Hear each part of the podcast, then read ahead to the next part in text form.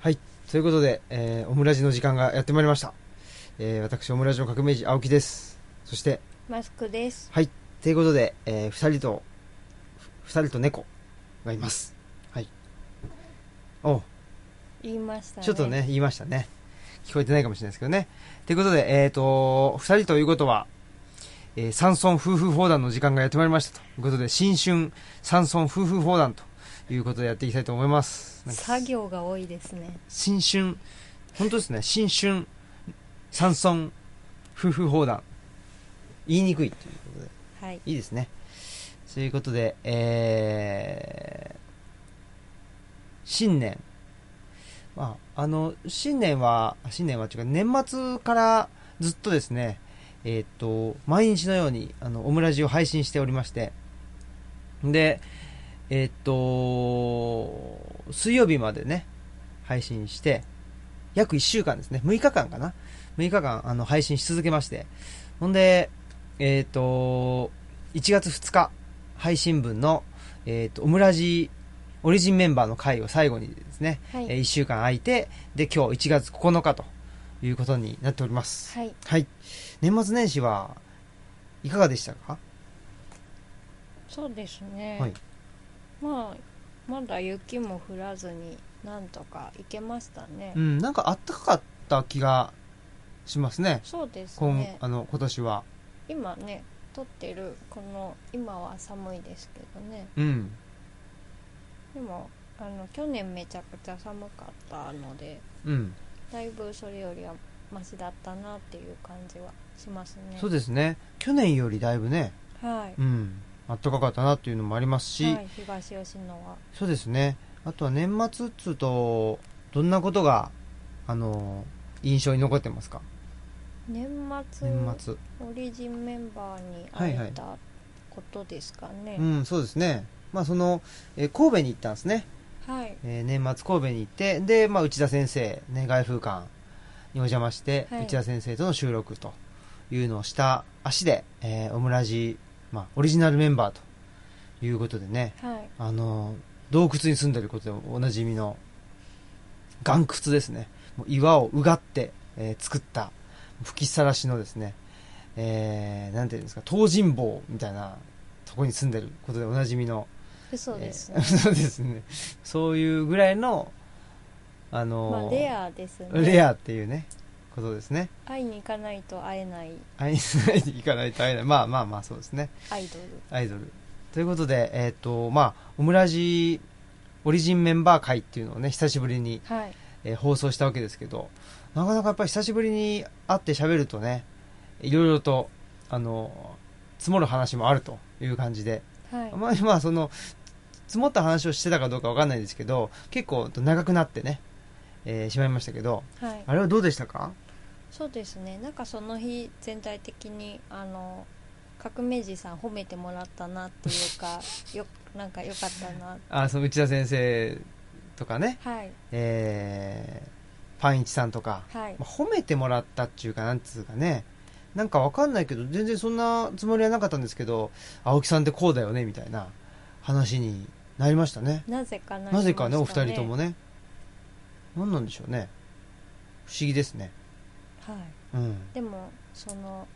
あそういう見方があるのかというかあのすごい納得がいきましたね納得がいったはいそれはどういうところに納得がいきました動物ああ動物的だよねみたいなそうですねことをね言われましただねう、んパンイチさんに判断基準があの違うなって前々から思っていたんですけれどうーん他の人とは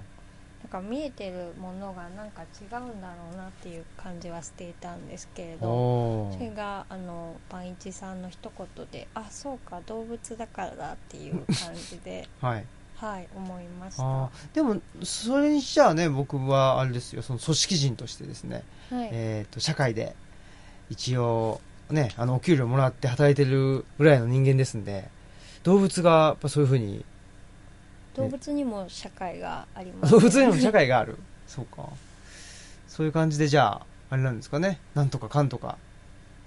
あの生きているとはいまあその辺でなんかやっぱしえー人間社会に対してそのほんと違和感を感じてそれを言葉にし続けていたら、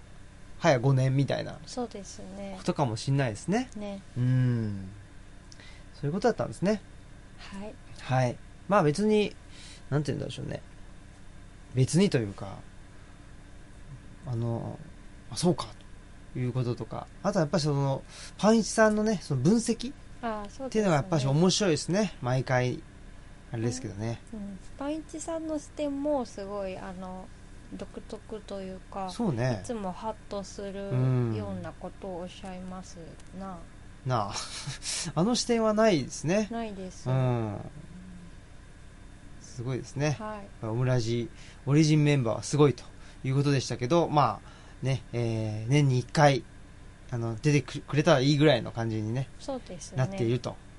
いうことですけどね、まあまあまあ、そんなことで、まあ、あれですね、鈴木さんが作ったね、そのオムライスラジオという枠の中でね、えーまあ僕は、あのーワイワイ遊んでるという感じですね。ですねはい。え この、全然喋らないっていう感じですね。それ多分あれですね。この、ジングルを、あの、準備してるからということで、あれですかね。そうですかまあ別にねうん喋ることもないとそううこともはい喋ることもないとひどいですね。ラジオなのに、ね、あ、そう、そう、 そうだね。はいラジオなのにね、はいしか言ってない、さっきからということですけど。ちょっと、もうちょっと何かないですか年末年始は。年末年始どうでしょう年末年始何があったんでしょうね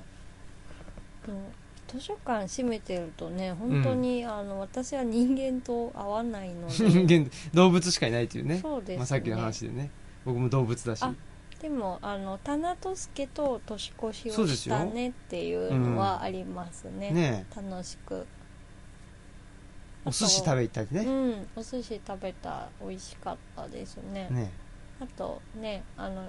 東吉野にある一番大きい神社の入川上神社にお参りに行きましたねそうですね。あの、ほら、ま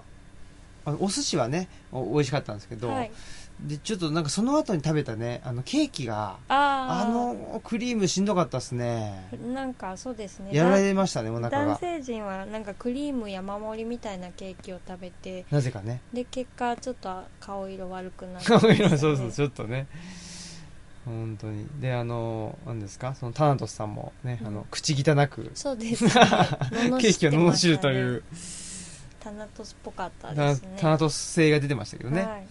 まあ、そんなことで、うんえーまあ、タナトスさんといえばあれですよ、ルッチャー。はい、ね、第3号のね、デザインも、まあ、あーっと着々と進んでおりまして、進んでますねねありがたいありがたいことでね、でマスクさんが、まあえー切り絵をして、でその切り絵がね、毎回表紙になってるわけですけど、はい今回の切り絵、えーは何なんでしょうか。そうですねいちごですねおー春に出る予定なのうで、んうん、一応季節に合ったあの薬効がある植物シリーズっていうのうんを自分の中で決めているので、ははいい。いちごにはどういう薬効があるんですかあまあいちごはねもう果実を食べられるかあらー栄養にもなるしああーはあはあのビタミン補給とかあはい、うんうんそういうところでしょううんね、基本的にはその、えっと、季節の薬効がある植物で、えっと、ルチャリブロの周辺に生えているということなんでしょうかね。いちごは育てないと生えないけど、うん種類によりますかね冬いちごとかなら生えるけどうんうん、うん、まあ一応そうですね全く見たことのない植物を切り絵にするっていうことはあんまりないかもしれないですうんうんうねんあの切り絵の、えっとまあ、そういう薬効がある植物っていうのは、はい何かその自分なりにモチーフとかがあるんですかその何かなんていうのかななんかあれあれみたいな感じでその、えー植物を切り絵にしようとか思ったっていうのは何かあるんですかそうですねあの昔の本の想定うんなんかによくああいうテイストの想定が見られるので、うんまあそれをイメージしているつもりあですあねほうほういちごはちょっとあのいちごっていうモチーフを使おうと思ったのが徳田修正のうん「荒くれ」という本があって、うんそのあのオリジナルの想定がイチゴうんなんですね。でいそれを意識していちごを作ったつもりだったんですけれど、うんまあなんかあの作り終わってから徳田修正の荒くれの想定どうなんだっけって見たらうんまあ、いちごはいちごなんですけどだいぶ全然違いましたね デザインのデザインがはい、雰囲気が雰囲気が違うとそういうのいいっすねやっぱねそうですねうんなんか記憶スケッチアカデミーみあみたいな、うんうんうん、はい、そ感うじそうですねあのねナンシー関さんが昔雑誌でやってた、うんこうあの何も参考資料を見ないでうん鶏を描いてみなさいみたいなうん指令を出したら、足4本の鶏が出てきたりとか うんそうみたいなするっていうような、はい、感覚でしたね。あれはいいっすよね好きですよ、うん、なんかねその情報を自分からなんていう情報をというか自分から情報からちょっと遠ざかってみるとかそうですよね、うん、それは面白いんですよね僕もねほら最近あのー集中と非集中はいそのあえて集中しないっていうのをあのーいろんな場面であのあえて集中しないことでどういうあの効果があるんだろうかというのをね、試したりしててなんかなんていうのかないろんなものをいろんなものとかいろんなことに対して集中した方がいい結果が生まれるんじゃないかっていうふうに思うんですけどああなんかそんなそういうわけでもないようなそれはそうかもしれないですね、それ具体的にどういう時にちょっと意識してるんですかえーっと運転中とかですね それ大丈夫ですか あーでももともとの性質でちょっと過集中なとこそうろそがあうるので確かにちょっともうちょっと緩くても、うんもうちょっと緩くて他の人の集中してるぐらいのうんあのところに落とせるのかもしれないですね。そうなんですよその没入しちゃうんでね、そうですね。うん、だからまあそのえっと集中しない時間というかまあ緊張と弛緩みたいなもんでねうん、緩い時間を作っておくことでその没入の時のダイブ感っていうのを増す増すというかねそのダイブの深みをさらに深くできるんじゃないかという目論みもあったりして、おおー、うん、どうなるか分かんないんですけどそうですね。うんまあでもそうですね。なんか運転するとか、ま、マイ行動にだいぶダイブしてたら大変ですもんね。 そう。ねそうなんですよだからまあいつも集中してるとかいつも緊張してるっていうとやっぱ疲れちゃうんでそうですね。うん、そういう意味ではやっぱしその緊張を、あのーしないとかね楽に普段は楽にやってるとはいで。ここぞという時に思いっきり集中するっていうこのお感覚をですね身につけてで使えるようにしたいなというのがあー今年の抱負ですねおお、はい、今年の抱負っていうかね、えっと、去年のえー10月11月ぐらいからのあ、ちょっとしたあの抱負だったりしたんですけどね、そんなことでございますとまたねえっと今年の抱負とかっていうのはまた後でねはい。少しお話できたらと思いますので、はい。じゃあ、えっとお便りがね早速来てますんで、はい。えーぜひそのお便りを紹介したいということでお便りコーナーに行きましょうかはい。はいじゃあ、えー、行きましょちょっと、増えたかも。ははい。ということで、えーあえて触れませんけどね。う。はい。はい。そんなことで、じゃあ、お便りをですね、えーっと、読んでいただいてもいいですかはい、はいあ新年一発目のお便りですね。はい、ありがとうございます。はい、えー高田純三さんからのお便りです。はいもういつも高田純三氏しか、しかってことないけどそんねな。ことないですよ。うん、だ、でも、ん70%ぐらいそうじゃないですか。そんなことないか。往復書簡みたいなお感じ。いいですね。あありりががたい、たありがいたい。ですね。こんばんは、高田純三です。年末のスペシャルウィークの配信を楽しんでいます。大掃除で家の周りに溜め込んだ草を刈りながら、山村夫婦砲弾を聞きました。オムラジリスナーの特徴として、繊細そうな人と上がって、自分も思い当たることがありました。マスクさんが言われるように繊細なのは悪いことではないですね。そう思えると随分楽になります。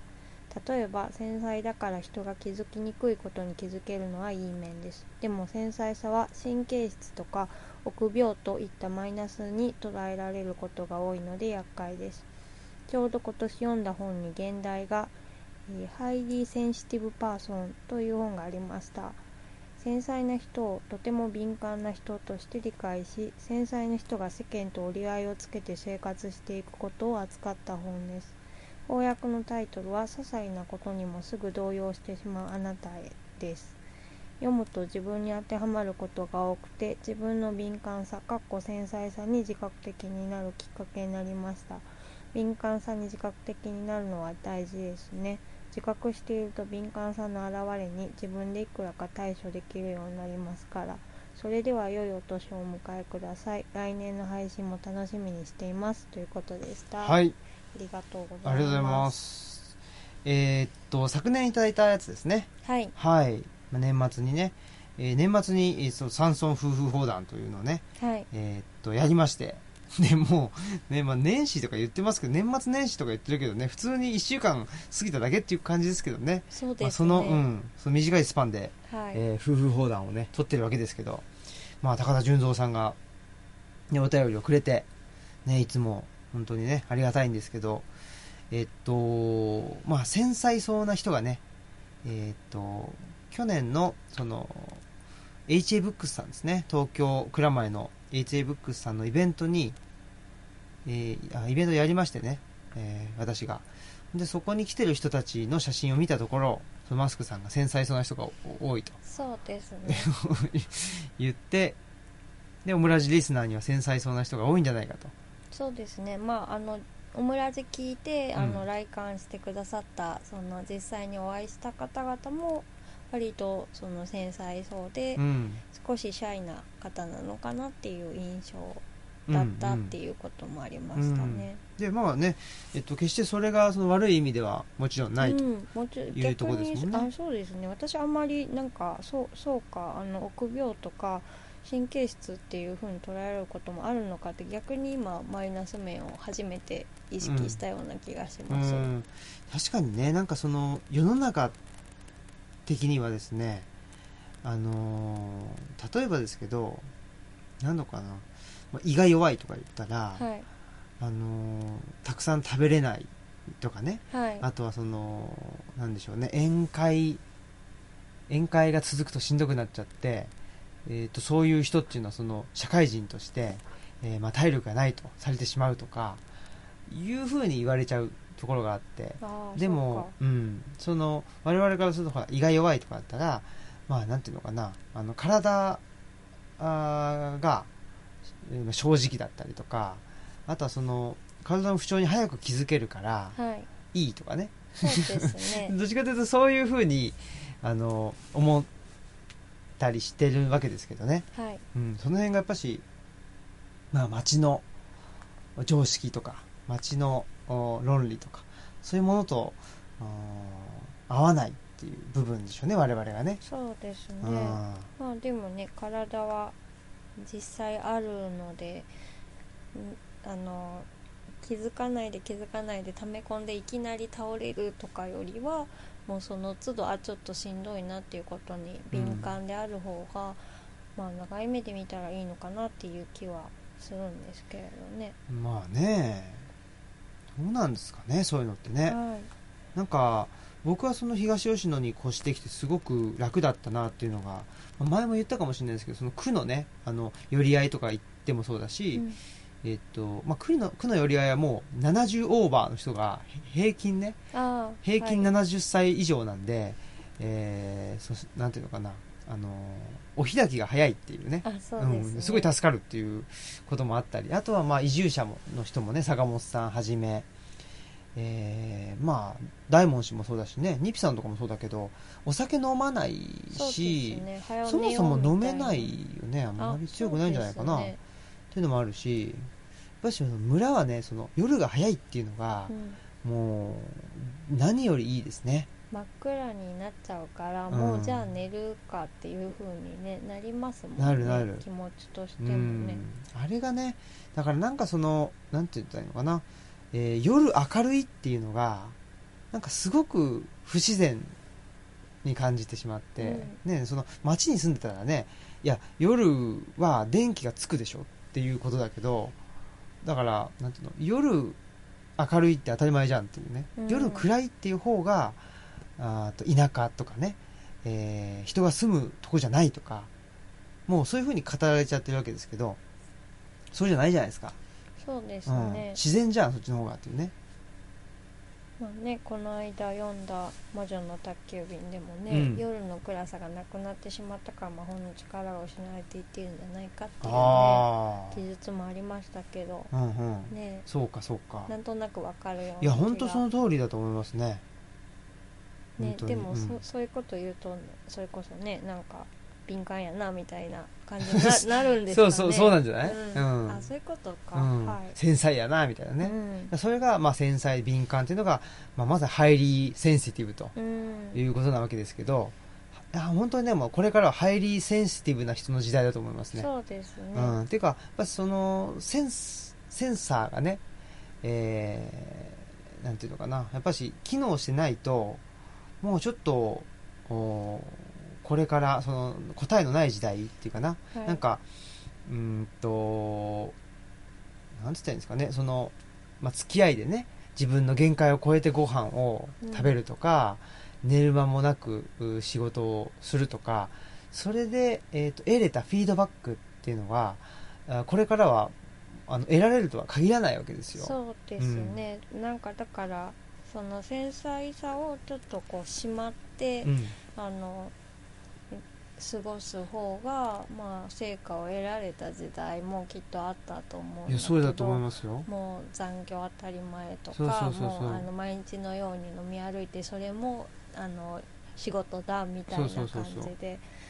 まあでも今それやっても何にも返ってこないしっていういう気もしましたしねえ逆になんでそれで平気だったんだろうっていううん感じはしますよね。でもそう考えるとむしろそのハイリーセンシティブだった時代の方が長いんじゃないかしらと、うんそのし自然のその変化とか、うんそういう小さな変化に目を向けてそれに合わせて暮らしてきたっていうことの人間がそういう生活をしてた時代の方が人類史で見たら長いんじゃないいやそれそうじゃないですか、うんだからそのえっとなんていうのかなセンサーをオフにしても、えっと、生きていけるっていうのが近代っていう時代で、そうですうね、ん、だからその人間が、まあ、体を使わずに、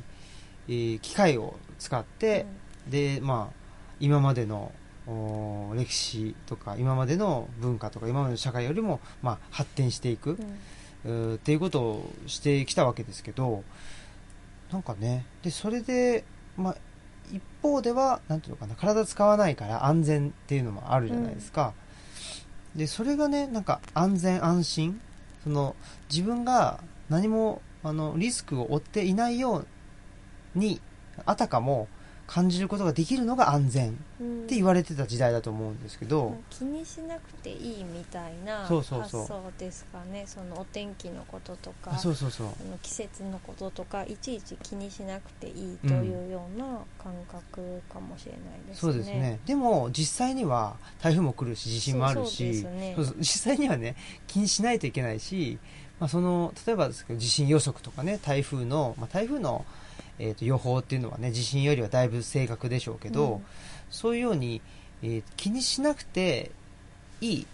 風になんかあのー思えていたしもしかしたらこのままあー例えば1960年のねあ60年じゃないか70年の大阪万博のねテーマなんて進歩と調和なわけでしょその進歩と調和が続いていけば自然を凌駕できるとはい、えー完全に地震も予測できるし宇宙にも進めるということだったんかもしれないんですけど全くそうではないとそういうことが、うんまあ、特にね我々の場合はあーまあ95年の阪神・淡路とか、えー3.11東日本大震災ですねで東日本大震災特にまあ原発っていうのがあったんでクリーンで、えーエコなエネルギーと言ってたけどそれは地震が起きないっとかね、津波が来ないという前提だったわけだけど、いや、来るじゃんっていうね、想定外とかもね想定しとかないと本当はね地震の国なんでっていうことはありますそようねそうそうそう、であとその気にしないで済むようにっていうのをうん推し進めていった結果、異常気象になってその無視できないぐらい自然の声がでっかくなってきたみそうたでいすねなこともありますね。そうそう、それこそ水俣病とかね、痛い痛い病とか、四日市喘息とかね、ああいう公害と言われてるものもその、まあ一種だと思うんですよ。そうですね、あの、ロンドンの、えーっと、何でしたっけ、まあ、煙とかね、その工場から出る煙とうんか産業革命のね、えー時にっていうこととかってもう人体に影響を与えてるわけでしょそうですねだし自然の方もねあのすごい豪雨が、あねそうですね降ったりとかそうそう台風の規模もなんかこれまでにないようなものが来たりとかあの無視してたらこんなことになるぞそうそうそうそうみたいなねね風にもうん、そのやっぱしなんていうのその無視しているというか、えーなんていうの気を使わなくていいように思って金儲けに邁進すると言ってる人たちがやっぱし東京オリンピックとか大阪万博とかそのカジノのね、えー法案とかを通そうとしてるっていうことなのでもうそこにはちょっともうコミットできませんわっていうかねうん、うん、あのーまあこう言っちゃなんだけどもうもうなんかまあ本当はうもうなんか即時中止をしてほしいけどまあ100歩譲って勝手にやってくださいみたいなうんことになならざるを得ないっていうかねことですわですやっぱそういうなんていうのかなそんなとこに加担したしたくないよともういい加減自然の声を聞きましょうとかね、えー自然の中自然の声の中にはその自分の身体というものも入ってくるわけですけどそういう人がやっぱり地方に、えー移住してるし、えー地方に移住しなくてもやっぱしあのなんていうかな都市部ってちょっと人が住むとこじゃないよねみたいな あの感覚うんが共有できるもしくはしんどいなと思いながら住ん住んでるみたいなうん人たちが多いんじゃないかとでそういう人たちが、えーっとオムラジを聞いてくれてるんじゃないかそうですとねいうことですよね。ですね、うんだでもなんかなんでしょうねそのすごいセンシティブ繊細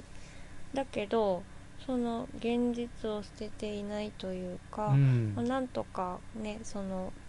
高田純三さんもあの折り合いをつけながうんらうんうん過ごしてるっていう風に書いていらっしゃいますし、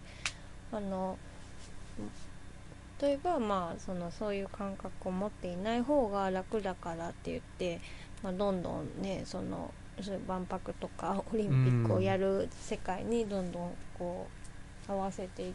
て実際感覚がもう変わってくるっていう人もいるかもしれないし、うんもう逆にもうその繊細な人に合わせられない世の中がもうとにかく間違っててだからもうあのそことは関わらないみたいな風になっちゃってもちょっとあのそこまで行くとまた違うのかなっていう感じがして、うんまあ、そうやってその繊細な感覚を持ちながらその現実との間で揺れているっていうような人がもしかしたらおオムラジリスナーには多いのかなと思ったりしますうね。ん、そうですね、まあ、その辺の、えー話は、ね、このルッチャ第3号ね3月にはい出ますけどそこに僕もあのといつもよりあの長い文章をね、えー書いてますのでぜひあの読んでほしいなとも思いますしね、えーまあ、マスクさんのエッセイもねああはいあのいつもより多く含まれてますしねそうですまね、あ、ページ数は変わんないですけどねまあでもそうですねどうやって生きていくかみたいなその折り合いをつけながらうんどうやって生きていくかっていうことをちょうど書いたエッセイもあるのでそうねはいなほんんかであとはほらあの、えー天津堂小島陰あそう謀でのすねねえー小路さんが、まあ、この、えーとオムラジでも、えー羊飼いでね、はいあのおなじみですけど小路さんもあの文章をね寄稿してくれて、はいその文章と我々が書いた文章が全くねその申し合わせたわけじゃないのになぜかバッチリリンクしているという、うん面白いですね割と今回全部のねお話うにんちょっとずつリンクしている点があって、まあそれはね知り合いに頼んでいるか まらあね似たような考えではあるとは思うん だけどそれでも今回お願いしますって言ってその共通点がある文章が出てくるっていうのはやっぱりなんかすごい嬉しいし縁を感じますね。そうですねで、えっと、対談は鴻島さんとのね鴻、えー鴻島祐介さんねは建い築家の建築家の外風館、ねえーをはじめさまざまな建築を建築している建築を建築しているとか建築物をね、えー設計したりですねあとはなんかまあいろいろとねご活躍ですけど、まあ、その鴻島さんとの対談うーんが一つあとはあの筑波のね書店のピープルブックストアあーのえー浩、平さんね上田浩平さんとその隣にあるコーヒー屋さんねえー千年一日コーヒーの大坪さんとの定談っていうのが入っているとはいもう全部確かにねあのマスクさんおっしゃられたように全部に共通することっていうのが、えーセンシティブな人ね繊細な人がこれから先どう生きていったらいいのかっていう まずもうその一点でなんか貫かれてるようなルッチャ第3号ですねそうです、うねんそう言われてみると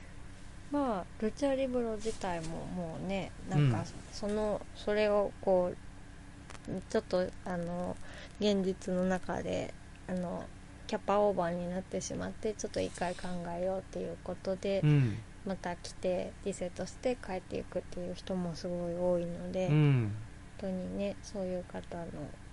かね一緒に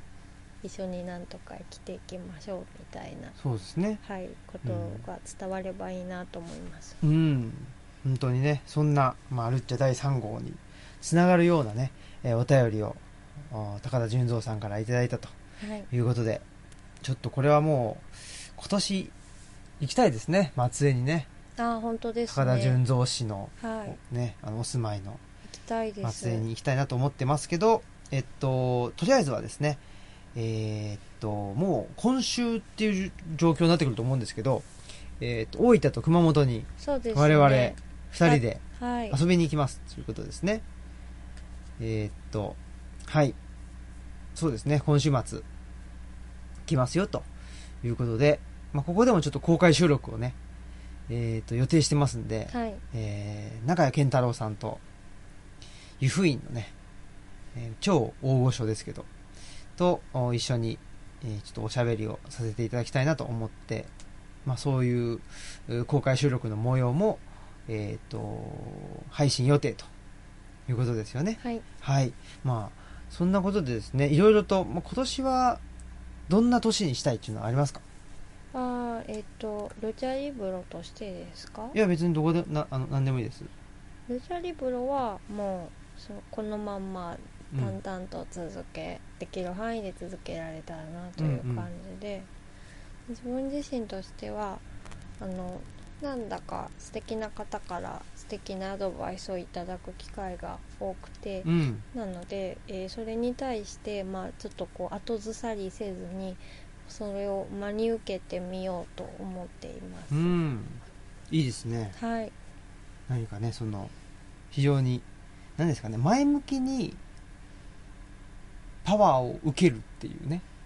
いう感じあるじゃないですかはい、それっていいですよねそうですうねん、。それがね僕なんかね学びの姿勢だと思うんですよ、おーうん、やっぱしあのなんつったらいいんですかね主体的と受動的主体性と、まあ、受け身みたいなことで言うとなんかねその何か受けるっていうことが主体的でないように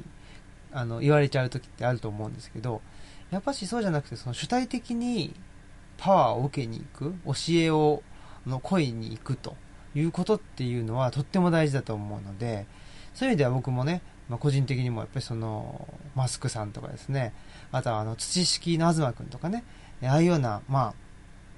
何ですかね、えーどっちかというと口より先にあの手が動くタイプの人間ねそうです ね。口より先にうんとあの手が出る、ね、あのタイプの人間そうです、ね。って言うと危ない人間ですけどやっぱしねそうあのそういう人のその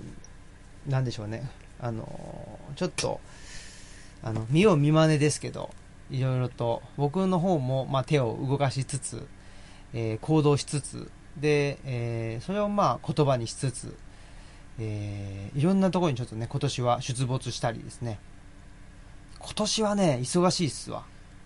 ます私ますいろんな場所に、ますますいろんな場所に行くし、えーっと、ちょっとね、まあ、自分的にも、おまあ、あの、学びはいの年。今年と来年はね、学びの年になるかなとおー思います。まあ、別にもうね、あの、学び続けるっていうのが一番重要なんで、えー特に今年と来年とかいうことではないんですけど、特にね、えーっと、今年と来年はなんかね、まあ、いろいろ資格とかね、ああそうですそうなんでねすよそれは本当にそそそうううでそうすそうねそういうこともしなくちゃいけないしっていうんでねちょっと、まあ、東京オリンピックじゃないですけどね今年と来年っていうのは結構お我々にとってもね激動の年になるかならないかみたいなところですね。そうですね かならないかしかあんまり激動したくないんでねできるだけあの、まあ、周りが周りがっていうかな周りがそうですね周りが激動するときは時ほどこちらはやっぱしあのひっそりとね はいあのできるだけいつも通りそうです、ね、の生活を送るということがいいかなとも思いますしねまあでもルチャリブロのね、開館してしばらくは激動というかもう慣れるのに精一杯だったけど、うんまたちょっとそこから違うと違うっていうかまあそれに関することでまた新しいことやろうかなみたいな、うちんょっと気持ちにはなってきたんですかねうんうんうんそうかもしれないですね、はいこの1年2年うん、 2年半ぐらいか今度の6月で3三年丸3年ですね、うん、で4年目4年目だもんね、はいまあちょっと丸3年をまあ丸3年してもあと半年ぐらいありますけどねまあでも開館してるのは3月か3 4 456かはいって感じでちょっと一区切りねなるでしょうねこれはねそうですうね、ん。で、また、まあ、新たなというか、別に新しいことをね、その、木を手だって何かしようっていうわけじゃないんですけど、えっ、と、まあ、ほっとけば、植物も育つようにですね。そうですね、うん まあ自分たちが変わっていくのでそれそうにね合わせて合わせていくっていう。変わっていくうん。そんな感じですね。はいうん。自然の、あのー変化に応じていくっていうだけっていうそう感ですじはしますね。やっぱしねあの